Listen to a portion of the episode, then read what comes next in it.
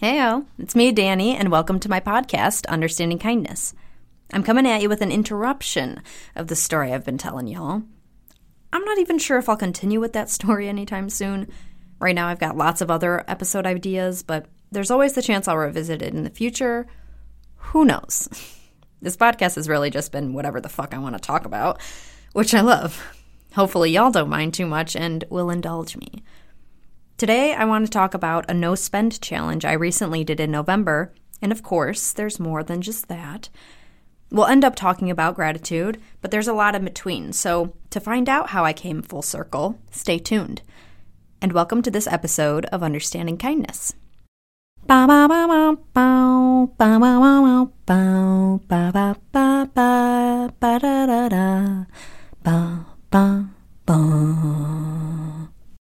From where I record these episodes, I want to acknowledge that I am on the traditional land of the Kickapoo people, of the Peoria people, of the Bodewadmi people, of the Myaamia people, and of the Oshekeshekom people. These peoples were forced from their homes by colonizers. Their histories are continuing to be erased, and in my acknowledgement today, I want to shed light on their suffering and on their resilience. If it weren't for their resilience, we wouldn't be hearing about them today. If it weren't for their resilience, the colonizer would have been successful in fully erasing their culture and their identities. We all have something to learn from a people who continuously stand up and resist centuries of racism and hatred. If you'd like to learn more about the traditional lands that you're occupying, visit native-land.ca. So, I recently finished a no spend challenge for the month of November. I heard about no spend challenges from Amber of Fairly Local Vegan and Fairly Local Life on YouTube. Amber's been doing no spend challenges for quite a while and invited their viewers to participate with them and their family in No Spend November. I decided to give it a try. I hadn't done a no spend challenge myself, but had watched Amber do them over years and years and was finally inspired after lots and lots of learning to do one myself. Each week, Amber uploaded a video talking about the previous week and how the no spend challenge was going for them. Amber talked about unexpected expenses that came up, their grocery budget, and how much they ended up spending, and really just anything that made it more challenging, but also how they got through it. Sometimes it was easier for them to put something out of their mind that they wanted, but other times they caved, and that's okay. Amber talks about how when we want something and are able to get it right away, it depletes our no spend muscle. Our no spend muscle is used when we say no or not right now to what we want. Amber calls it a muscle because it works in the same way that a bicep or a calf muscle work. It needs to be exercised in order to be used. It works that way because all of the mind is a muscle. In order for us to learn more about something, we have to flex the muscles in our mind associated with that specific something. Or, in other words, we have to activate those neurons in the brain that are associated with that something in order for your brain to produce more neurons and neural pathways associated with that something. So, to be able to have more knowledge about that something, we must start with the little knowledge of it that we already have. Now, if you thought that was a tangent, settle in because I'm going to go even deeper. I'll attempt to make my thoughts as understandable as possible, but bear with me because they are jumbled. So, our no spend muscle is only relevant when we have the idea of spending money. And that idea is only relevant because we have the concept of money. If we didn't have money, then the no spend muscle wouldn't be a concept that we have and use. But why do we strive to use the no spend muscle? It may seem pretty obvious at first, so we don't spend money carelessly, right? Well, yes, that is right. But why don't we want to spend our money carelessly? Of course, we know this answer too, so we have enough money to live and we're not wasting our money. Okay, we seem to have gotten to the bottom of that. Now, let's ask what is this want to spend or waste money? And where does it come from? If we're spending money to live and on things we want now, how did people live or get these things before money was a thing? Why do we want more than we need? Many of us here in the US live lives of privilege. A lot of us are born into homes, homes that already have our basic needs met clean running water, a stocked fridge, four walls and a roof, clothes to keep us warm, and if we're really lucky, a family that loves and cares for us. we don't even have to think about survival because we've never had to experience it since we do have so much. Our lives here are so easy that we forget how hard it could be, and that others are literally just trying to survive right now. It's not our fault for our parents giving us this life. Of course, they'd want an easy life for us. Of course, every parent wants an easy life for their child. We, who live here in the US and have our basic needs met every day since we don't have to worry about today's or tomorrow's survival, begin to want other things. And since that want for other things is the only thing present, since we don't have to worry about surviving, we feed that want. We feed it instead of our bodies and minds. We feed it, and we find that it only grows hungrier. But how? I just bought this new shirt to satiate that hungry want. How indeed. Wanting is complex, but also very simple. We all want something, whether that's a material object, a certain trait, a tool for our survival. How, though, do we go from wanting the things that will actually help keep us alive and living to wanting something that we think is cool for a bit and then discarding it because we found that it wasn't actually that cool? There seems to be something fundamental missing here. I think I have the answer. I've just finished reading Braiding Sweetgrass by Dr. Robin Wall Kimmerer. If you've read this book, you probably have an idea of what I believe the answer is. Dr. Kimmerer is a botanist, a teacher, and Bodewadmi. They grew up learning from their father the ways of their people, but Dr. Kimmerer is also white and grew up in mainstream U.S. society. So, as much as their father taught them the Bodewadmi ways, they still lived their life in the society that most of us in the U.S. are so used to. Dr. Kimmerer went on to get their doctorate in biology and learned the Latin words for and scientific ways of the plants. So, Armed with the Latin names for the plants, the scientific knowledge of plants, and the ancestral ways of their Bodewadmi people, Dr. Kimmerer sees and understands the world in a, u- in a unique way that most of us never get to know. Luckily for us, they didn't keep all this information to themselves. Braiding Sweetgrass is probably one of, if not the most beautiful book I've ever read. Dr. Kimmerer so eloquently brings us into their world and the world of the plants. Weaving seamlessly between Western scientific knowledge and the native understanding of and cooperation with plants, Dr. Kimmerer allows the reader a glimpse into how they see and understand the world. And what a beautiful world it is. They don't just bring us along for the journey either, they show us how to see and understand the world as they do. The overall theme of the book is gratitude, being thankful for all that we have all the life that is taken to sustain ours. Indigenous peoples understand our place on earth because they listen to the teachings of those that were here before us human animals. They see the whole world as someone to learn from, as someone who will teach us how to be human. Dr. Kimmerer discusses how indigenous knowledge explains and knows things that Western science couldn't even begin to explain. They also discuss the science behind indigenous ways and why they work, whether it's which plants grow best together to yield the largest harvest, or why black ash trees make the best baskets. Dr. Kimmerer works out the understandings with such enthralling language, mostly in English, but also using Latin and Bodewadmi, that I never wanted the book to end. Dr. Robin Wall Kimmerer was being taught gratitude for all that Earth has given to us. They were taught to respect the land and give back to the land as Earth has given to us showing our gratitude for what we already have is what keeps that hungry want at bay. How can we be hungry for something when we have all that we need and more already? And we're grateful for that. Since I've begun showing gratitude for everything in my life already and seen how much time and energy I put into it, I don't have or want time for wanting anything else. I have all that I could ever want already sure, the hungry want comes creeping up sometimes, but I've realized that that usually only happens when I've been forgetting to be grateful for what I already have. When gratitude is present and all encompassing in your life, you won't feel the hunger of the wanting, but when we notice it creeping in, we can look at it as a sign that we're not being grateful enough, and so We can put our time and energy into that, and we'll be taught the lesson to always be grateful. Money is a bitch. It's a convenience, really, and to me, convenience is a bitch. Just today, I was extremely hungry. Like, I had been awake for six hours and only eaten half a bagel with avocado on it, hungry. I was ready for a quick meal, but of course, none of the leftovers looked at all appetizing to me.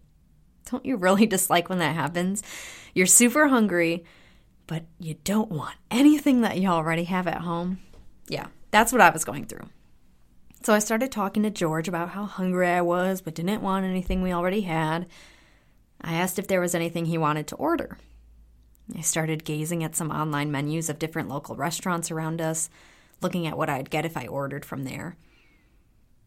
We both knew we had leftovers in the fridge, but had both known that annoying nothing looks appetizing hunger. It was then that I thought, money's a bitch. If money weren't a thing, or if I simply didn't have enough money, I wouldn't even have the option to consider looking at a menu to buy myself food when I already have an entire fridge full of leftovers. George had to agree and encouraged me to make something with the leftovers. I knew then that my gazes would be just that gazes. I was going to have to use my brain to think of something I thought would be appetizing from these leftovers. And surprisingly, the idea came pretty quickly. I think I was probably just that hungry. I made myself the other half of the morning bagel with the other quarter of the morning avocado and leftover soyrizo I had on top, and an apple on the side. It was all really delicious. I thanked George for encouraging me to not buy something, and I'm proud of myself for flexing that no spend muscle and that creativity muscle. There's an episode of Unlocking Us where Brene and Dr. Scott Sonenshein talk about creativity. In the episode, Dr. Sonenshein tells us about how more access to resources hinders our creativity, while less access to resources cultivates creativity and innovation. When we have anything we could possibly want or need at our disposal, why would we even need to be creative? Why do we even need to think outside the box? The box has been provided for us and it works, so why would I even think about something different? But just think if we didn't even have a box to contain ourselves, the possibilities are endless. When we have very little at our disposal, we'll make do. We don't need everything to be convenient to us. In fact, I'd argue that nothing should be convenient. Of course, resources help us to a degree, but once that degree has been met, resources are usually used for convenience, and convenience hinders creativity. Dr. Sonenshein tells us to ask ourselves how can I be productive, creative with what I already have? This happens to me somewhat frequently. I'm making food and need something to put over the pot. I look around everywhere for the pot's lid, but can't find it. Suddenly, I'll realize that I can use any pot lid that's as big or bigger than the pot I'm using, and bam, problem solved. Usually, there's a pot lid or something like that right in front of me to use instead. Small example, but exactly my point. Something else to think about. Why would I be grateful for something that I can easily replace as soon as it ceases to work for me? Especially if it won't cost me much. What's even the point? Essentially, it's worthless to me since it's so replaceable. But the thing is, it's not worthless. You are spending your money and time on replacing this something, when all along you could be spending your time being grateful for what you have and saving that money. Most of us don't need more. Therefore, we can make do with what we already have. Of course, there may be times when you literally physically cannot do something. Those are not the times I'm talking about. I'm talking about all the other times when we make excuses for why we can't do things. I can't be fashionable because I don't have the right clothes. I can't start a YouTube channel because I don't have this specific camera. I can't write this book because I don't own my own computer. I can't learn more because I can't afford school. Whatever it may be, it's an excuse. Those are excuses not to start if we tell ourselves that we need XYZ before we can even start something, we've already told ourselves that we can't do it. That's a lie. Understand that you are capable of anything. Just look around you and see what can help you to get where you want to be. I've found that as I've intentionally gotten rid of much of the stuff in my life, I can use things for more than one task. I don't need to buy something for a specific task if I already have something that does that task and many more. This can go for a whole variety of things in your life. Let's take the few I just mentioned being fashionable, making a YouTube channel, writing a book, and learning more. Having an eye for what's fashionable doesn't mean having an eye for what the next thing on the market will be. It's being able to make something fashionable, no matter what it is, by being creative and using different items in new and different ways. Starting a YouTube channel could be done with one item that most of us already have our phones. Phones nowadays have fantastic cameras. There are even movies and theaters that have been shot from personal phones. As for writing a book, there are a myriad of different ways to do that, whether it's writing it on paper, using your phone, or using a public computer, maybe at a library, perhaps. And while you're there at that library, start learning more by picking up a book or reading up on the World Wide Web. When it all comes down to it, you can always ask for help.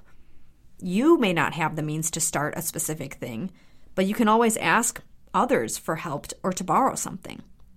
Keep in mind, you can utilize this skill for more than just looking around at the stuff you already have. Find the people that are already in your life that support your dreams and see if they're willing to help or lend you something. These are just a few examples of excuses and realities that we may see and face in life. Once we look around us, though, it's easy to see that there's so much that we already have that is capable of doing so much and helping us in great ways. If we lived in a world where we see the things we already have as capable of so much, why would we even need more things? Well, we wouldn't. We could use our phone to take pictures instead of buying an expensive camera, or fix that hole in our sweater instead of buying a new one. We can choose to see the capabilities of what we already have. And that is what exercising your no spend muscle actually is. It's taking a second before buying something to really look around you and see what you already have that could be utilized for the same purpose. I think when we begin to realize that the things we already have can be so useful to us, We'll also find that we become more grateful for the things we use daily. We can begin to live lives where that hungry want never shows its head because there's too much gratitude in our lives. I think if we begin to look at the stuff in our lives in that way, we can begin to look at the beings in our lives in that way as well. We can begin to see our families, our friends, our neighbors, our earth with gratitude. Gratitude shows us what's important in life, and it's not money. In order to have gratitude, we must exercise our no spend muscle, and the more we exercise our no spend muscle, the more gratitude we have.